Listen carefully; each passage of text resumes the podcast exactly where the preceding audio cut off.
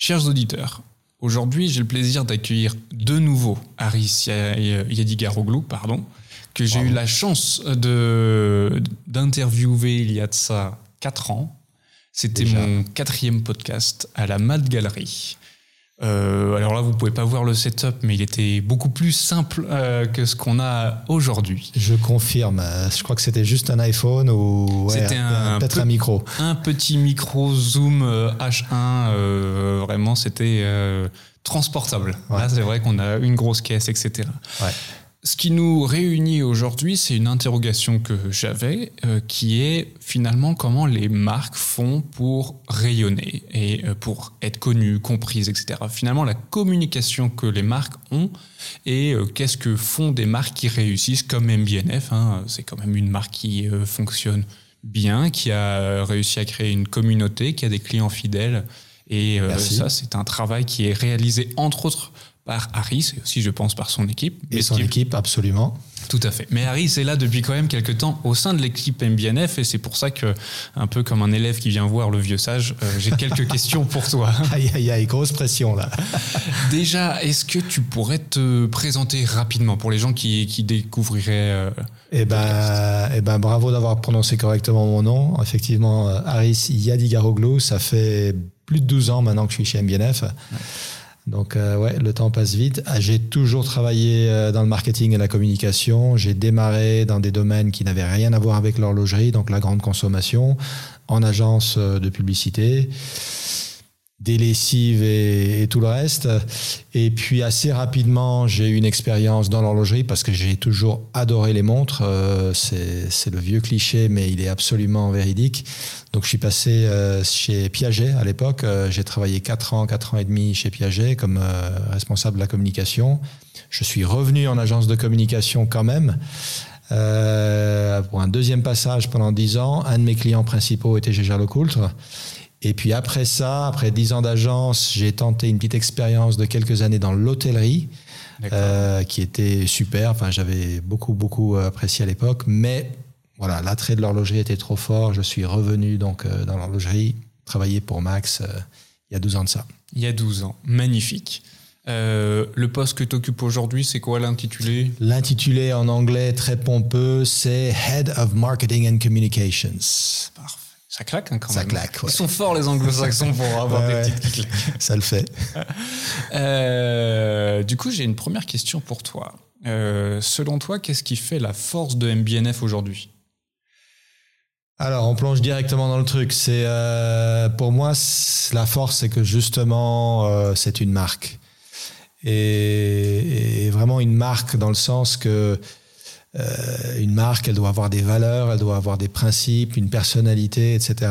Et, c'est ce que Max et, le reste de l'entreprise, je crois, a réussi à, construire depuis 18 ans maintenant, hein, puisque 2005, c'est la fondation d'MBNF.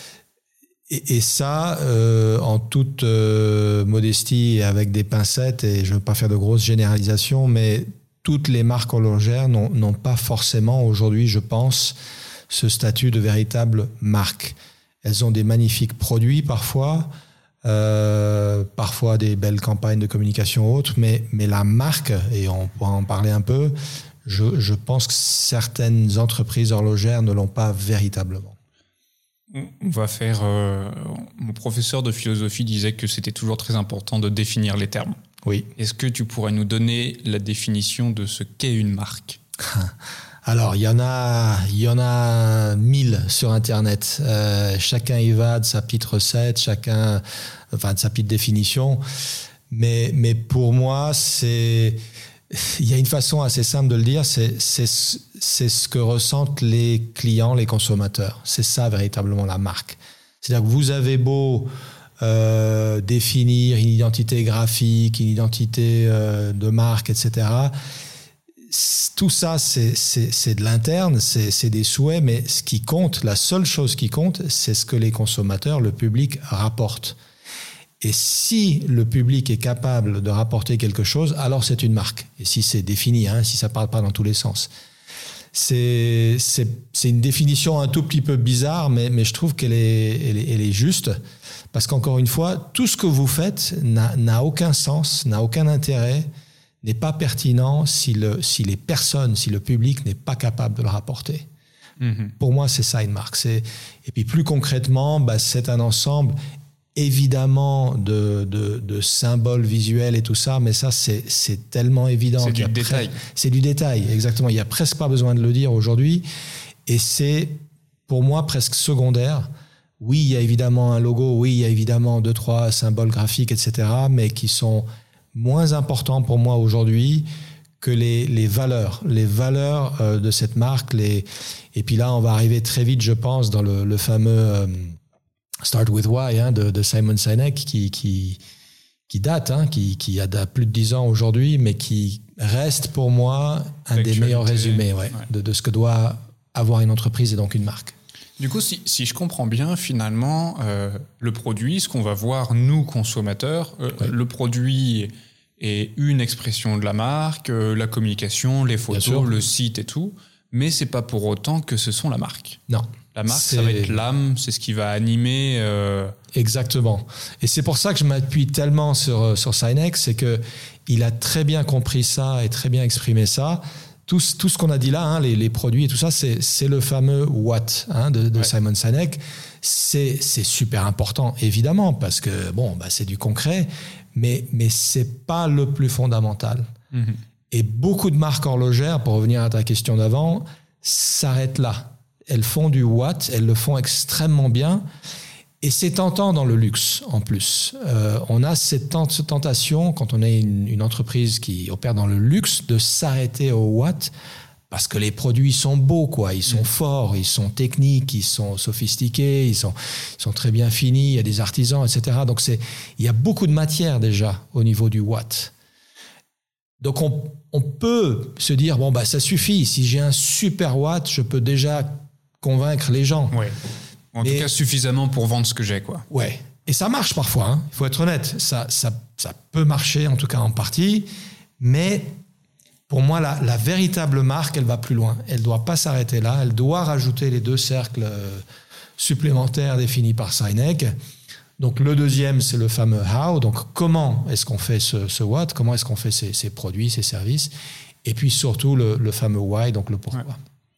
J'avais une question qui m'était venue, si c'est euh, concernant les consommateurs. Alors c'est, on va on va parler des clients finaux et de ce qu'ils ressentent et même des, des retours qu'ils te font, euh, que ce soit au moment de Geneva Watch Days, Watches and Wonders, etc., ou toutes les rencontres que vous pouvez faire au cours de l'année. Euh, actuellement, il y a peut-être une clientèle qui se satisfait du watt, du produit. Est-ce que justement les nouvelles générations qui arrivent, qui ont besoin de davantage de sens dans des projets, etc., seront plus à la recherche de why plutôt que de what? Complètement, tu, l'as très bien dit. Euh, il se trouve que cette importance du, why et du how, en plus du what, euh, que, que Max a très bien senti hein, dès les débuts de l'entreprise, il se trouve que ça correspond totalement aux attentes de ces nouvelles générations. Donc, est-ce que c'était de la chance? Est-ce que c'était de l'intuition? Est-ce que c'est juste euh, le fait que, que Max et le reste de l'équipe euh, est bien en phase avec ce qui se passe au niveau sociétal? Mais il se trouve que oui, complètement. C'est davantage vrai aujourd'hui qu'il y a 10 ou 15 ou 20 ans. Complètement. Et justement, on va continuer dans, dans, cette euh, recherche. Selon toi, qu'est-ce que quelle est, hop là, tu m'avais dit quelle était la force de MBNF Justement, c'est d'avoir ce why qui soit un peu euh, explicite et que les gens comprennent. Euh, et euh, qu'est-ce que vous avez mis en place pour que justement MBNF ait cette force? Parce que là, c'est des paroles. C'est des paroles, ouais. C'est ce qui est compliqué. C'est ce que c'est très important de d'être conscient de définir ce, ce, why et ce how, ce what, surtout ce why qui, qui, qui est abstrait. Hein. C'est mm. donc c'est c'est quelque chose, oui, qui se matérialise par des mots c'est très important que l'équipe euh, le sente et soit capable de l'exprimer déjà. Donc il y a un gros travail en interne mm. déjà à faire. Parce que finalement, euh, oui, Max, dans une interview, va pouvoir l'expliquer, moi aussi, mais, mais c'est très important que d'autres personnes dans l'entreprise qui sont amenées à communiquer avec l'extérieur, hein, que ce soit euh, les personnes à la vente avec nos clients, que ce soit le manager de la galerie ou que ce soit n'importe quel collaborateur, même de manière indirecte avec des confrères, etc. Donc il y a déjà un gros travail à l'interne mhm. qu'il ne faut absolument pas négliger. donc, on fait ce qu'on appelle des onboarding, on, on explique ces choses en, interne à, notre équipe, qui, qui, d'habitude les et, souvent les gens sont un peu inconsciemment d'accord ou en phase avec ça, mais on peut peine à l'exprimer. Donc il faut les aider à mettre des mots, de, des mots dessus. Donc gros travail interne. Et puis bien sûr, bah, dans les conversations qu'on a comme, comme maintenant, euh, on en parle. Mais c'est assez diffus. On va pas faire une euh, grosse campagne euh, où on va clamer ça comme un espèce de, de, slogan sur les toits. C'est on pourrait, hein, on pourrait, ça demanderait des moyens importants. C'est ce que des, des, grandes marques comme Apple ont fait. Apple a fait, ont fait à certains moments. Hein. Apple a ces, fameuses campagnes de l'époque, les le Macintosh. Euh, le Macintosh, l'introduction du Macintosh, ou, ou, la fameuse campagne euh, avec, euh, je sais plus, avec Gandhi, avec etc., où il parle des, des misfits, des rebels, etc. C'est des campagnes du why complètement. Et c'est, ça reste encore aujourd'hui personnellement, je trouve qu'ils ils, perdent un peu ça, hein, euh, mais, mais c'est toujours là quand même. Pour beaucoup de gens, c'est un souvenir. C'est justement, c'est un, un, parallèle parfait entre Apple et l'horlogerie. Pas forcément parler de l'Apple mhm. Watch, c'est pas du tout la question, mais justement de cette connaissance du white de la marque. Oui. Euh, Apple avait au début une connaissance parfaite de son why, son âme, ce pourquoi elle existait. Et c'est là où on a pu voir une évolution de produit arriver avec, que ce soit au début les Macintosh, mais aussi euh, l'arrivée des premiers iPods, puis après iPod Touch, puis iPhone, et puis etc. Et on constate que aujourd'hui, on est à l'iPhone 15, 14 Ouais, je sais même plus, 15, ouais, 15. Ouais. C'est beaucoup trop en termes d'évolution de produit. Parce que Probablement. Le, monde a évolué entre temps et euh, finalement, ils ont répliqué ce qu'ils avaient déjà perfectionné, etc. C'est un, parallèle parfait avec l'horlogerie, où on voit des très belles marques qui ont des collections qui ressemblent plus à rien. Euh, parce qu'il y a 170 euh, produits qui sont renouvelés tous les ans. Euh, ils disent que le design a changé, par changer une couleur de cadran ou une aiguille. Exactement. Et c'est justement parce que, en toute humilité, certaines de ces marques, on s'attache trop uniquement au, what, au quoi, mm. et, pas au reste. C'est-à-dire que si on est focalisé sur le, le what, ben c'est très difficile de sortir de ça parce que c'est on, s'agrippe à ça désespérément en se disant c'est le seul truc qui qu'on a pour vraiment se différencier et créer notre marque. Donc on, on fait des variations à l'extrême. Et, et c'est vrai que surtout dans notre monde aujourd'hui où voilà on est très sollicité, très confronté par les réseaux et autres à plein de choses, on se lasse aussi tous très vite. Mm. Euh, la patience qu'avait le consommateur moyen il y a 20 ans était beaucoup plus grande à l'époque qu'aujourd'hui. Aujourd'hui, euh, il faut que ça bouge, il faut que ça change. Mm.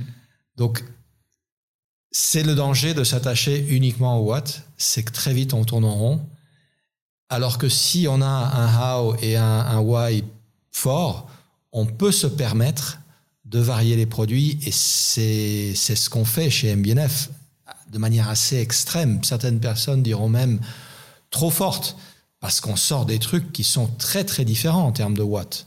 Hein, quand on passe euh, d'une legacy machine, euh, la 101, la LM101 la plus classique, à une HM9 SV, on a l'impression, si on s'attache qu'à ça, que c'est deux marques différentes quasiment.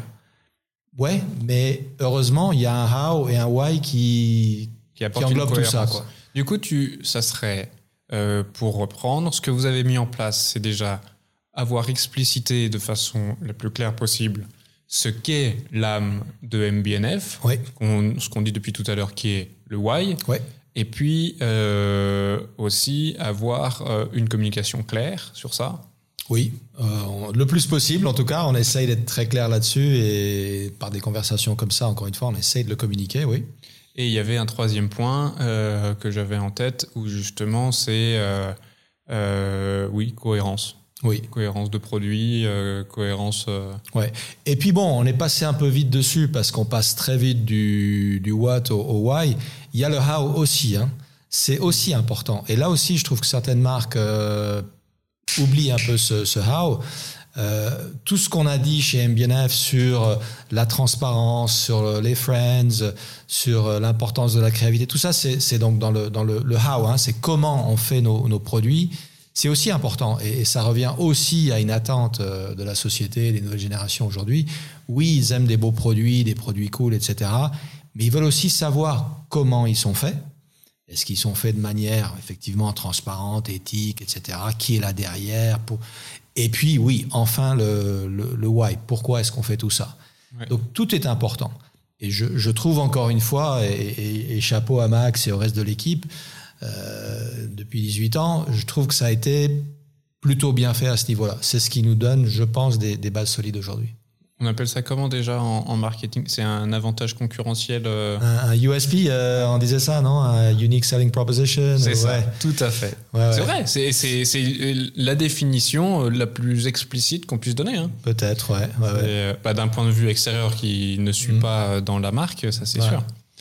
J'avais une autre question qui était justement qu'est-ce que vous avez fait comme travail pour que la, la marque rassemble autant? Une des forces de MBNF, même, alors, ce qu'on voit, nous, de l'extérieur, c'est mm. surtout sur les réseaux sociaux. Oui. Un tel engagement, que ça soit euh, lorsqu'il y a un lancement de produit, autant de personnes qui partagent, qui, qui sont intéressées, excitées et autres. Ouais. Comment vous avez réussi à rassembler, que ce soit vos clients finaux, partenaires mm. de vente, etc. Alors, bon, je, je, je radote, je me répète un peu, mais d'une part, grâce à ces, ce why, parce que c'est beaucoup plus facile pour quelqu'un qui n'a pas accès au what, il faut être clair, hein, MBNF, c'est des montres très très chers. Euh, minorité de la population, une toute petite minorité a les moyens de se les, offrir. Donc, si on n'était que sur le what, je pense que voilà, la communauté serait beaucoup plus petite. Mm le fait qu'on offre aussi un how et un why, donc des valeurs, des choses plus générales euh, dont les gens peuvent s'emparer, dont les gens peuvent se sentir proches, ça aide à construire cette communauté. Ça, donne des, des, billes euh, aux gens de dire ah ouais ok je, je suis proche de ça, j'aime comment ils font leurs produits et j'aime le pourquoi. Donc je peux me sentir euh, proche de cette communauté.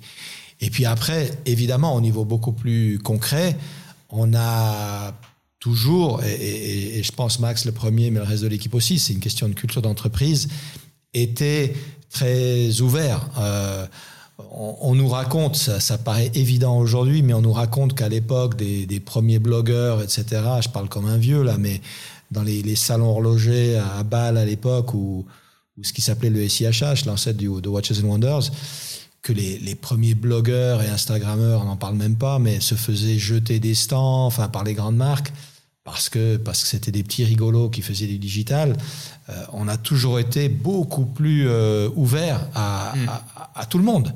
Même si c'était pas quelqu'un qui pouvait là tout de suite s'acheter une de nos montres, il y a, y a, eu une culture euh, d'ouverture et d'accueil très forte.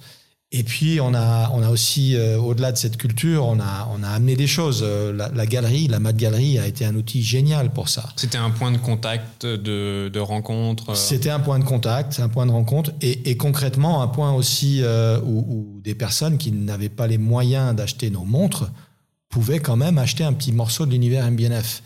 C'était, je, je raconte souvent cette anecdote, mais quand on a ouvert la galerie au début, bon, on, avait, on faisait ça de manière très intuitive, on n'avait pas beaucoup d'idées. Euh, c'est totalement vrai, personne dans l'équipe avait une expérience de, boutique, de retail. Donc on y est allé un peu comme ça. On avait au départ surtout des pièces d'art assez ambitieuses, assez, assez chères, assez grandes. Et, on a senti assez vite, après quelques mois, que déjà, bon, le nombre de visiteurs était plus important que ce qu'on pensait. On pensait qu'on allait s'ennuyer à mourir dans cette galerie. Donc, je parle de la première à Genève. Et, en fait, non, le trafic était là. Les gens ont commencé à rentrer parce qu'ils trouvaient ça intéressant. Et on a senti une petite frustration de la part de pas mal de monde de pas pouvoir repartir avec quelque chose. Mm. Parce que c'était des objets quand même qui restaient assez chers. Et c'est pour ça qu'assez rapidement, on a rajouté dans la, panoplie des, des choses qu'on offrait à la galerie des objets plus accessibles. Euh, Aujourd'hui, à la galerie, je crois que c'est toujours le, ouais, l'objet le, le, moins cher, mais les, les, les petits N et, Kaku, qui sont des petits mobiles géniaux fabriqués au Japon, avec beaucoup d'attention, etc., ça vaut exactement 99 francs suisses, 99 francs suisses. Donc c'est accessible. Je dis pas que c'est rien, mais c'est accessible clairement. Et ça, ça a été typiquement un moyen de, oui, d'accueillir de, et de, de dire à la communauté, mais vous pouvez faire partie du truc. Plus récemment, il y a l'exemple parfait, c'est la Madouane. Mm. Euh, la Madouane, qui, qui, est une expérience qui continue de nous, nous surprendre et nous dépasser. C'est la troisième édition, là?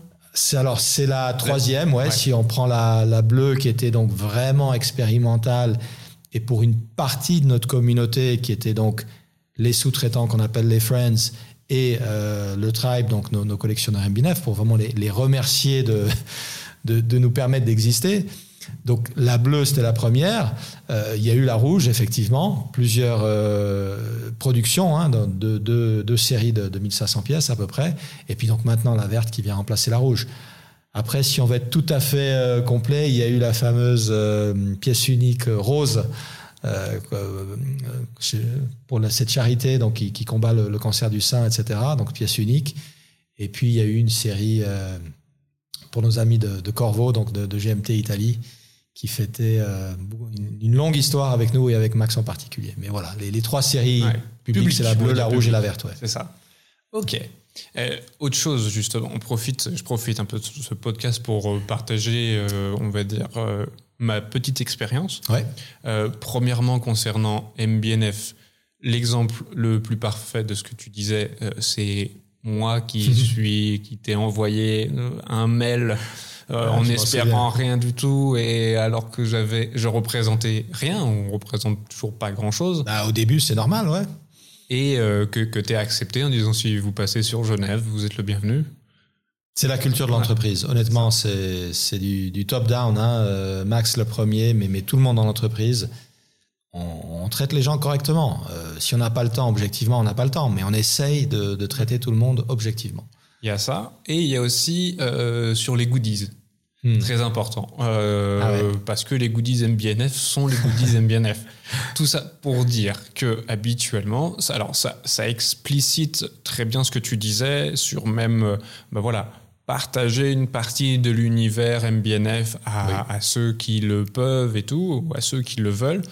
Et euh, comment se différencier? C'est sûr que sur les salons, vous distribuez pas forcément des casquettes.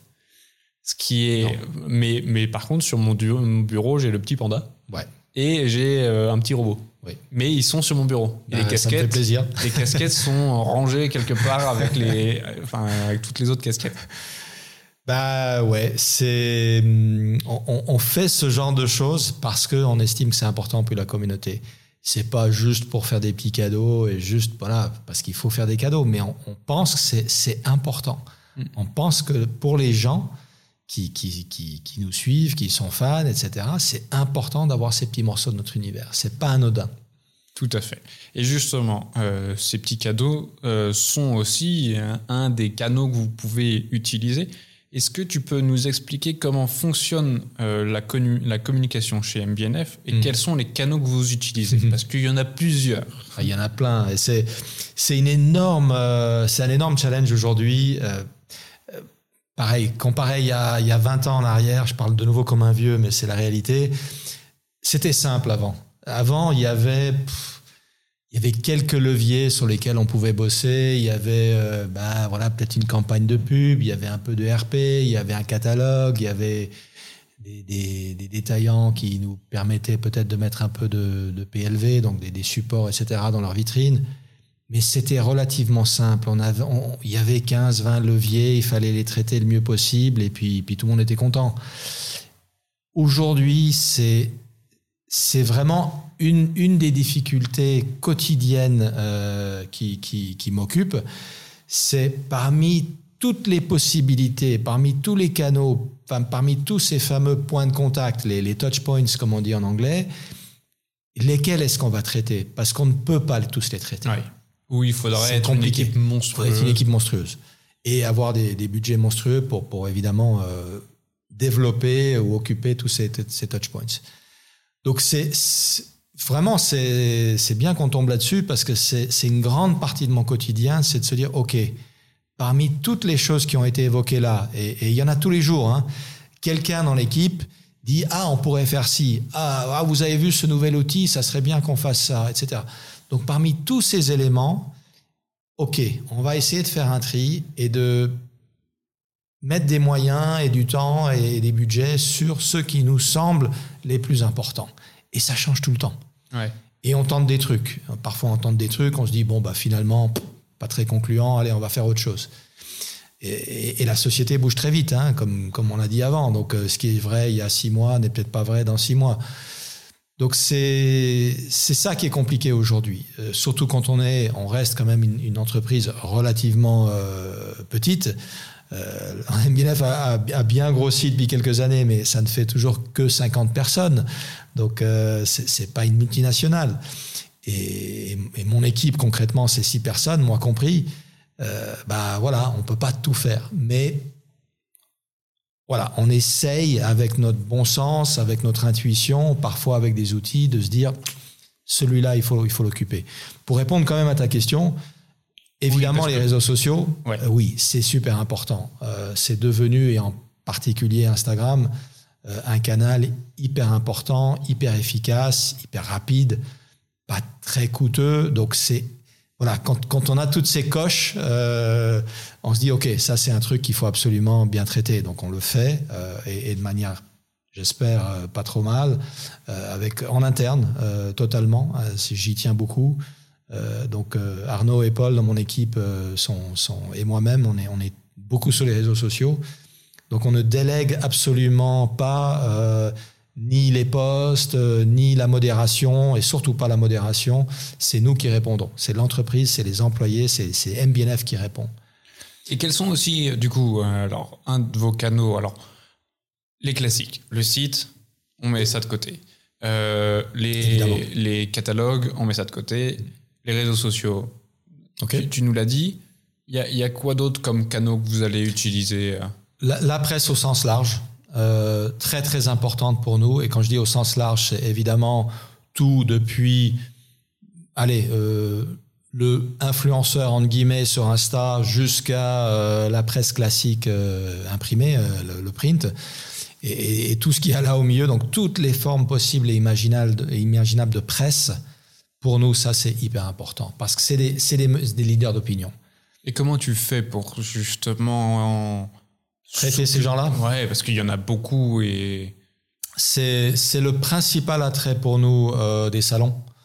Euh, que ce soit euh, Geneva Watch Days qu'on, vient de vivre euh, donc fin août, début septembre, où on a vu beaucoup de presse. Hein, on n'arrête pas tous les jours à raison de coups de demi-heure, 45 minutes, on enchaîne. C'est la raison aussi de, de nos voyages, très souvent. on avait oublié un peu ça d'ailleurs pendant le, le Covid.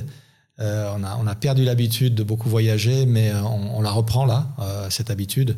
Je prévois dans quelques semaines de nouveau, comme je le faisais à l'époque, une, un, voyage autour du monde.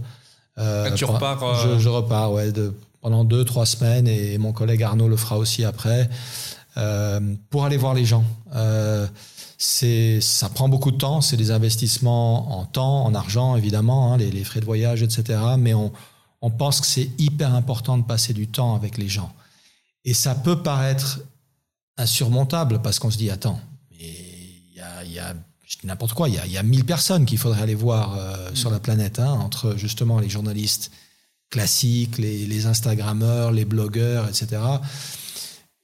Mais il faut commencer. Il faut, faut pas juste se dire euh, non, c'est insurmontable, donc on le fait pas. Non, on le fait, on le fait petit à petit. Évidemment, on, va voir des gens qui nous semblent importants, intéressants, influents, mais il faut, faut commencer.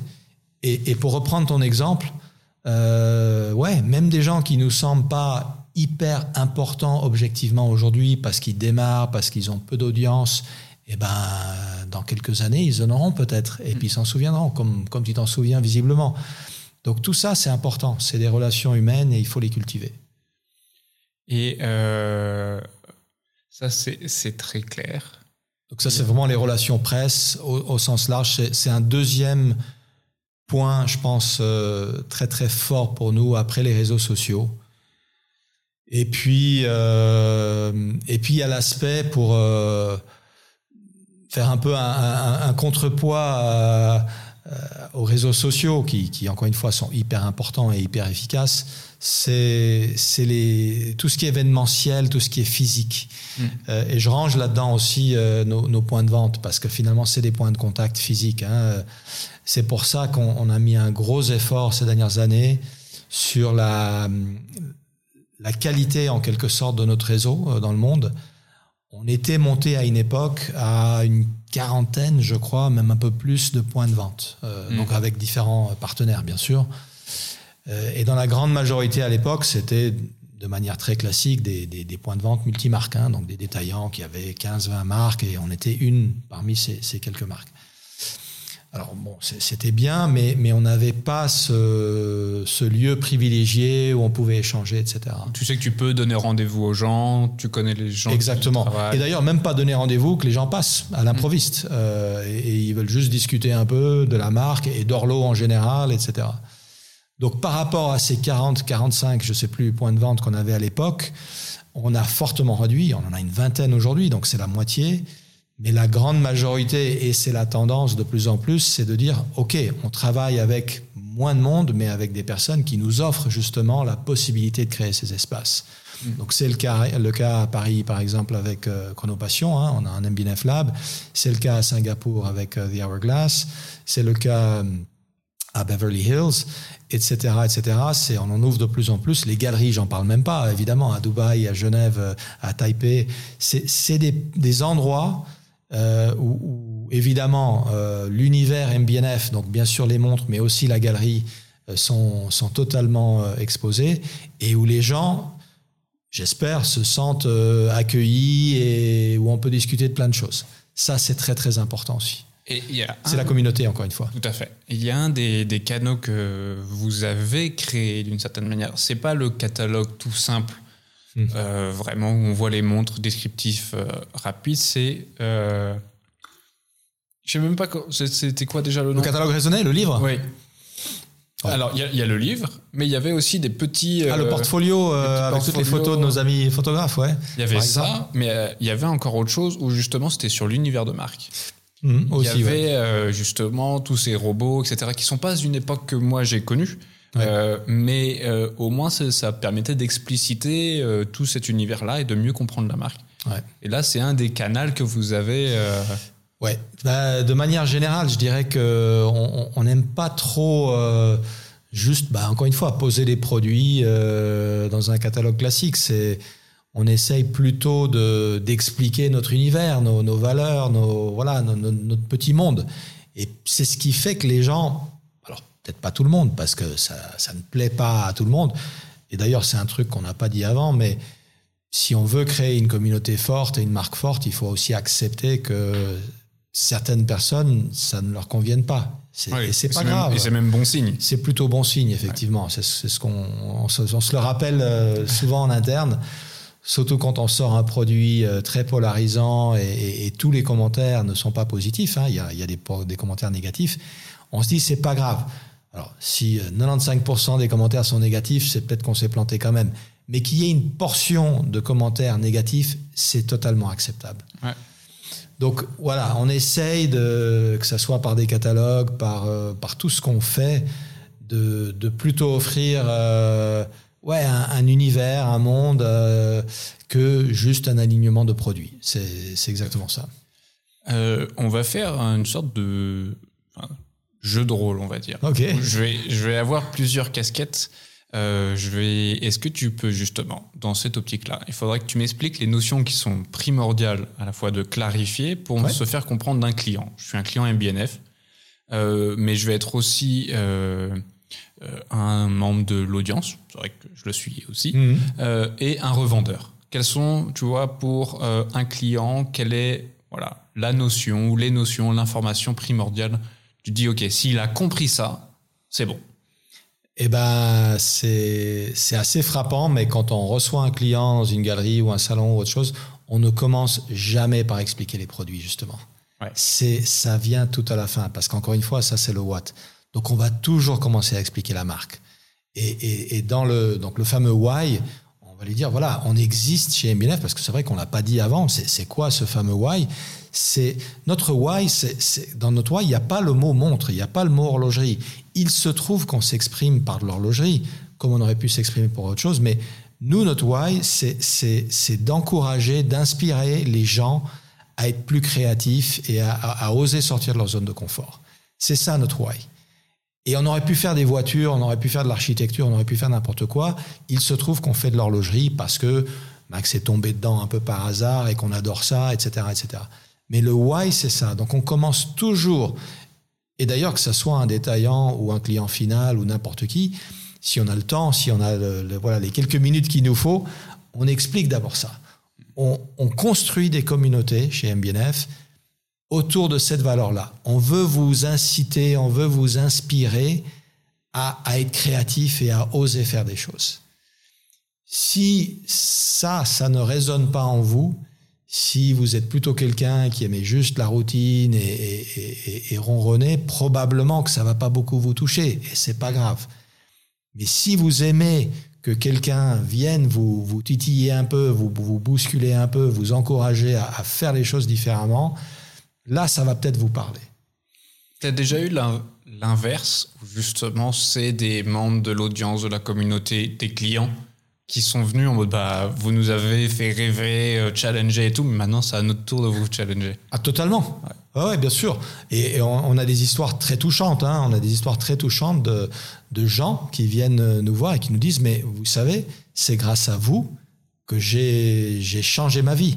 J'ai arrêté mon boulot précédent et je fais quelque chose maintenant de totalement différent. J'ai osé. Et, vous y êtes pour quelque chose. C'est hyper touchant. Ça paraît un peu, un peu kitsch que je dis, mais c'est des histoires vraies.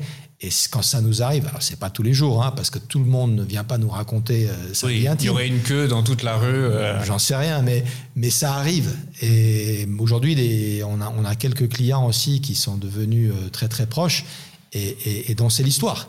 Les mm. mecs ont changé, ils étaient, je dis n'importe quoi, dans, des boulots beaucoup plus conventionnels, et puis ils ont, ils ont changé pour faire autre chose, et, et, on fait partie un peu de, leur parcours.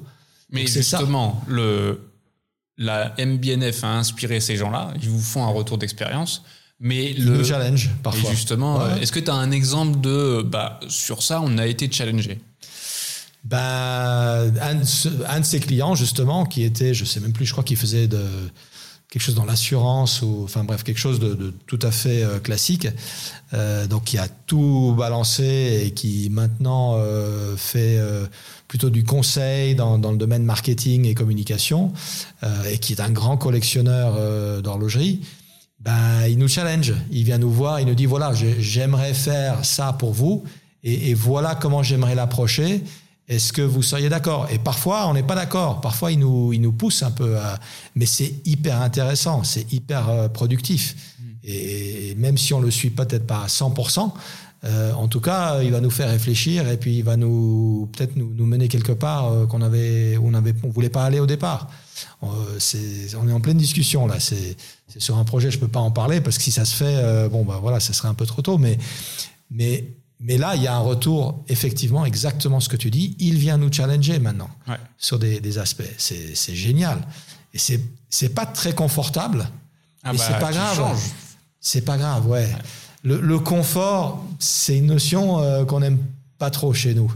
Euh, c'est vraiment culturel dans l'entreprise. Euh, et, et, Max, qui donne évidemment le ton, il aime pas être confortable c'est quand on devient trop confortable, on devient tous très nerveux parce qu'on se dit ouais ça ça devient ça rend C'est le calme avant la tempête. Ah c'est pas bon ça.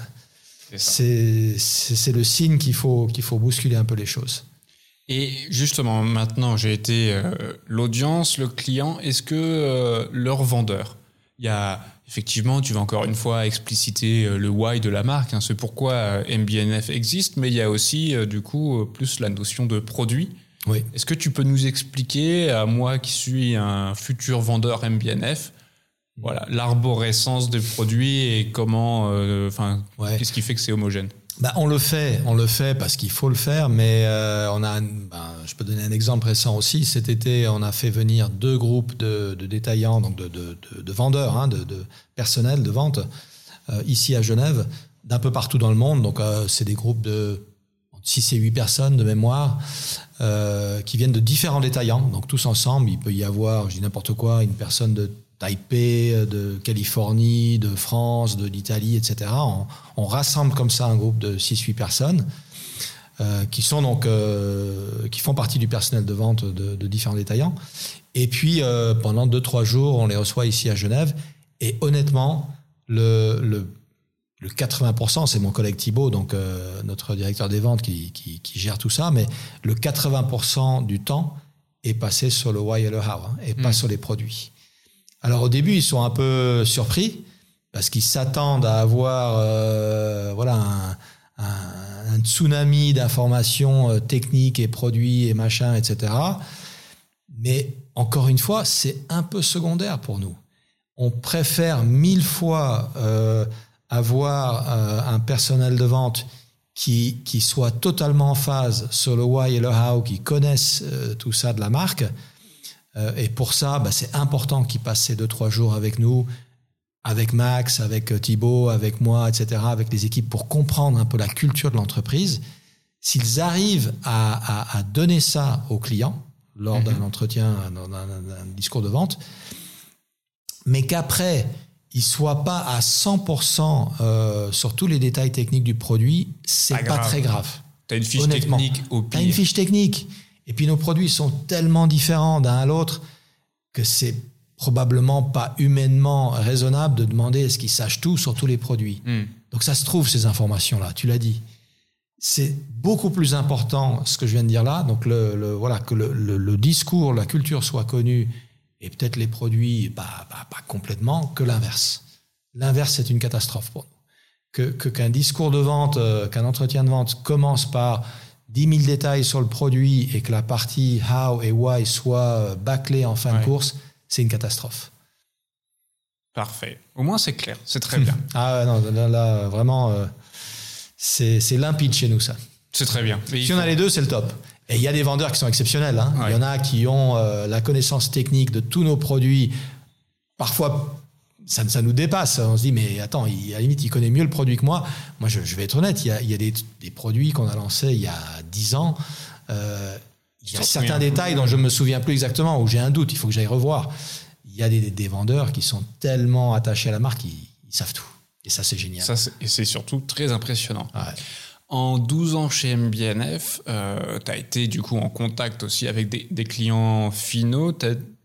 Est-ce que tu as constaté une évolution dans les besoins et les attentes des clients déjà ouais, oui. Bah, oui, oui, totalement. Euh, c'était. Euh, ils cherchent aujourd'hui, en tout cas dans le, haut de gamme, etc., enfin, les, marques indépendantes, ils cherchent absolument une proximité avec, euh, avec l'entreprise, hmm. avec les gens qui font la marque. C'est tout le challenge. C'est ça prend beaucoup de temps. Encore une fois, il faut investir du temps avec ces gens-là. Mais c'est très puissant et puis c'est c'est très satisfaisant en même temps. Hein. Euh, de créer ces relations-là, c'est très très fort. Oui. Nous aussi. Parce que ça peut être euh, pour certains euh, même des amitiés qui naissent. Totalement. C'est pas que professionnel. C'est absolument pas que professionnel. C'est là, c'est l'une des particularités du luxe, c'est la possibilité d'avoir justement de créer ces liens de proximité. Euh. Oui, et c'est la carte qu'on a à jouer en tant que marque indépendante, hein, nous et les autres. On n'est pas tout seul évidemment. C'est qu'on peut offrir ça, contrairement à de très grandes marques qui n'ont objectivement. le CEO d'une très grande marque n'a pas le temps euh, physique de. Bah, alors que justement, ça devrait être l'inverse. Dans le luxe, euh, un des gros problèmes actuellement dans le luxe, on va dire le luxe grand public. Euh, c'est euh, l'information des, vendeurs. Alors que bah, c'est le premier touchpoint. Euh, oui. Et que le CEO, alors certes, en fait, la pyramide devrait être inversée elle devrait. grossièrement. Elle devrait. C'est physiquement très compliqué, ouais. matériellement difficile. Tout à fait. Est-ce que tu as des ouvrages qui t'aident dans ton travail, en plus de, du Start With Why C'est surtout celui-là. Honnêtement, euh, Sinek, pour moi, j'y reviens tout le temps. Et puis, il y en a d'autres. Hein. Il, y a, il y a un deuxième livre de, Simon Sinek euh, dont j'oublie toujours le nom. The Infinite Game? The Infinite Game, exactement. Merci. Euh, que je trouve génial et qui est plus dans, dans l'opérationnel. Euh, autant le Start with Why est vraiment sur des aspects presque philosophiques, effectivement. Le, le, Infinite Game, il parle plus de, bah, OK, si on est d'accord avec ça, comment vous allez faire, vous, en tant qu'entreprise, pour mettre ça en place? Et, il met beaucoup d'importance dans The Infinite Game sur euh, l'importance de la, culture, justement, des, des valeurs, le fait qu'il faut donner aux, équipes euh, des principes, des, des, règles assez générales, mais, mais qui sont infinies. Hein. Donc c'est un jeu infini. Euh, L'idée de The Infinite Game, c'est que la plupart des entreprises ne jouent pas un jeu infini, ils jouent un jeu fini. Donc euh, défini. Il y aura une, une, fin, un coup de sifflet. Un début, une fin, des règles très précises, un territoire. Voilà, un terrain de foot, il fait 100 mètres de long. Et il y a des buts, et puis ça, fait, ça finit après euh, tant de temps, etc. C'est pas ça aujourd'hui euh, pour Sinek, et je pense qu'il a raison, le, le business. C'est un jeu qui n'arrête jamais, dont les règles changent tout le temps etc., etc. Et donc, il faut accepter que le jeu a lieu à l'infini. Et pour ça, il faut donner à l'équipe des, des un cadre beaucoup plus général. Ouais, exactement. Ouais. Très bien résumé. C'est ça. C'est très intéressant comme, euh, comme livre. Euh, pour, je m'arrête là-dessus, mais allez, je fais le petit teaser encore. L'exemple qu'il donne, et il est assez dingue, c'est la guerre du Vietnam, en fait. Euh, c'est assez, assez, triste comme épisode, mais, mais très parlant parce que il dit que le Vietnam, euh, donc le, le, le, pays, jouait un jeu infini, ouais. alors que les Américains jouaient un jeu fini, avec un début, une bataille, etc. Et c'est ce qui fait qu'au final, ben voilà, ils sont retournés chez eux. bien terminé, exactement. Tout à fait. Avec toute ton expérience, euh, qu'est-ce que tu as appris du marketing? Ouf. J'espère. Euh, un peu d'humilité parce que franchement, je pense qu'il y a très peu de, de, règles absolues. Et ce que je pense aussi, c'est que il y a, y a, y a des, des, principes de marketing qui peuvent être très différents d'un produit à l'autre, d'un secteur à l'autre, etc. C'est ça, ça me dérange toujours énormément quand quand des, des, consultants essayent d'appliquer des recettes euh, très très claires, très carrées à, euh, à, à tout. Mm. Et, et, ce qu'on vient de raconter là, ce que je viens de raconter, euh, est peut-être euh, pas totalement faux par rapport à notre marque et à notre secteur, donc l'horlogerie et en particulier l'horlogerie euh, haut de gamme. Mais peut-être que je suis totalement à côté de la plaque par rapport à la grande conso ou autre chose, et, et je l'accepte. Donc attention à, ouais, à balancer des grandes, grandes vérités. Euh. Des beaux slogans sur des PowerPoint. Ouais, et puis même des, des techniques. Je trouve qu'aujourd'hui, on, on a tous ce, ce, fantasme de se dire, il doit y avoir des, des recettes, des trucs, des méthodes euh, que si on les applique, euh, vont forcément voilà, créer quelque chose de, de positif. Bah, pas forcément. C'est plus pour moi une. Euh, c'est un peu, un peu pompeux là ce que je dis aussi, mais c'est plus un art qu'une science aujourd'hui, le marketing. C'est. Il y a des outils, bien sûr, il y a des méthodes, il y a, quelques principes qu'on peut essayer d'appliquer, qu'on apprend dans les écoles, etc. Mais, mais attention, il faut, faut ajuster le tir, il faut, faut être un peu subtil, un peu malin. C'est pour ça que moi j'utilise plus le, le terme d'art que de science. Je, ça me dérange quand on essaie d'appliquer des choses trop carrées au marketing. Avec ce que tu me disais, j'ai eu une image qui a un image flash dans ma tête. Mmh. C'est euh, l'image d'Épinal de la petite épicerie de village. Ok. T'as, as un supermarché. Ouais. T'auras tout moins cher, facile, accessible. Mais par contre, quand t'as mis une fois le pied dans la petite épicerie ouais. et que t'as discuté avec euh, Georges, Denise ou euh, qu'importe le, le, le nom, finalement, le prix qu'importe, ah ouais. tu es content d'y retourner. Oui. Et c'est finalement, euh, ouais, il n'y a pas de règles, c'est un relationnel, c'est une ambiance, c'est des gens, c'est. Euh... En particulier quand on parle de, de, produits de luxe et de, voilà, de choses qui, qui sont dans l'autre gamme. Là où je peux à la limite comprendre euh, quand on fait de la, de la, très grande consommation sur des produits qui sont vraiment quasiment des commodités, euh, où il y a finalement un attachement très faible du consommateur à ce produit, je peux à la limite accepter qu'on qu applique des, des méthodes Donc c'est ton supermarché en gros. Hein, voilà, parce que si on place tel truc en tête de condole, bah forcément il y aura 10% d'augmentation des ventes, etc. Ok. Mais, mais quand on parle de produits qui sont très impliquants pour mm. euh, le client, où on s'attache, où il y a en plus un effort financier important, etc. Pour moi, c'est là on, oublie un tout petit peu la science et on va plus dans, dans, dans du marketing, dans l'humain. Ouais. Tout à fait. Harris, Merci beaucoup à la fois, bien sûr, pour ton temps, mais aussi euh, pour euh, tous ces conseils, toute ton expérience. C'était vraiment un plaisir. Alors, je vais pas te dire rendez-vous dans 104 épisodes, quand même. Bon, peut-être. Si, si. Moi, j'aimerais bien. bah, très bien. Ou peut-être plus tôt, euh, si, si j'ai d'autres sujets qui seront intéressants. c'est sûr qu'il y aurait d'autres choses à faire aussi avec Max. On a pu grâce à toi, on a eu le plaisir de, pouvoir l'accueillir et il nous a partagé son expérience euh, et toute l'aventure au sein d'AMINF. Mais il y a encore beaucoup de choses à creuser, je pense, à montrer ce que, encore beaucoup de choses à apprendre de ce que vous avez fait. En fait, euh. Tant mieux, ce sera avec plaisir alors. Chers auditeurs, j'espère que vous avez pu en apprendre davantage sur comme quoi créer une marque qui rassemble, qui, euh, qui attire et qui inspire, ce n'est pas si facile. C'est pas irréalisable. J'espère que vous avez pu apprendre beaucoup de choses. Euh, si ça vous a plu, n'hésitez pas à le partager à votre entourage et à nous le dire en commentaire. Et je tiens à remercier Alix pour le montage de ce podcast et je vous souhaite une excellente journée et je vous donne rendez-vous très bientôt.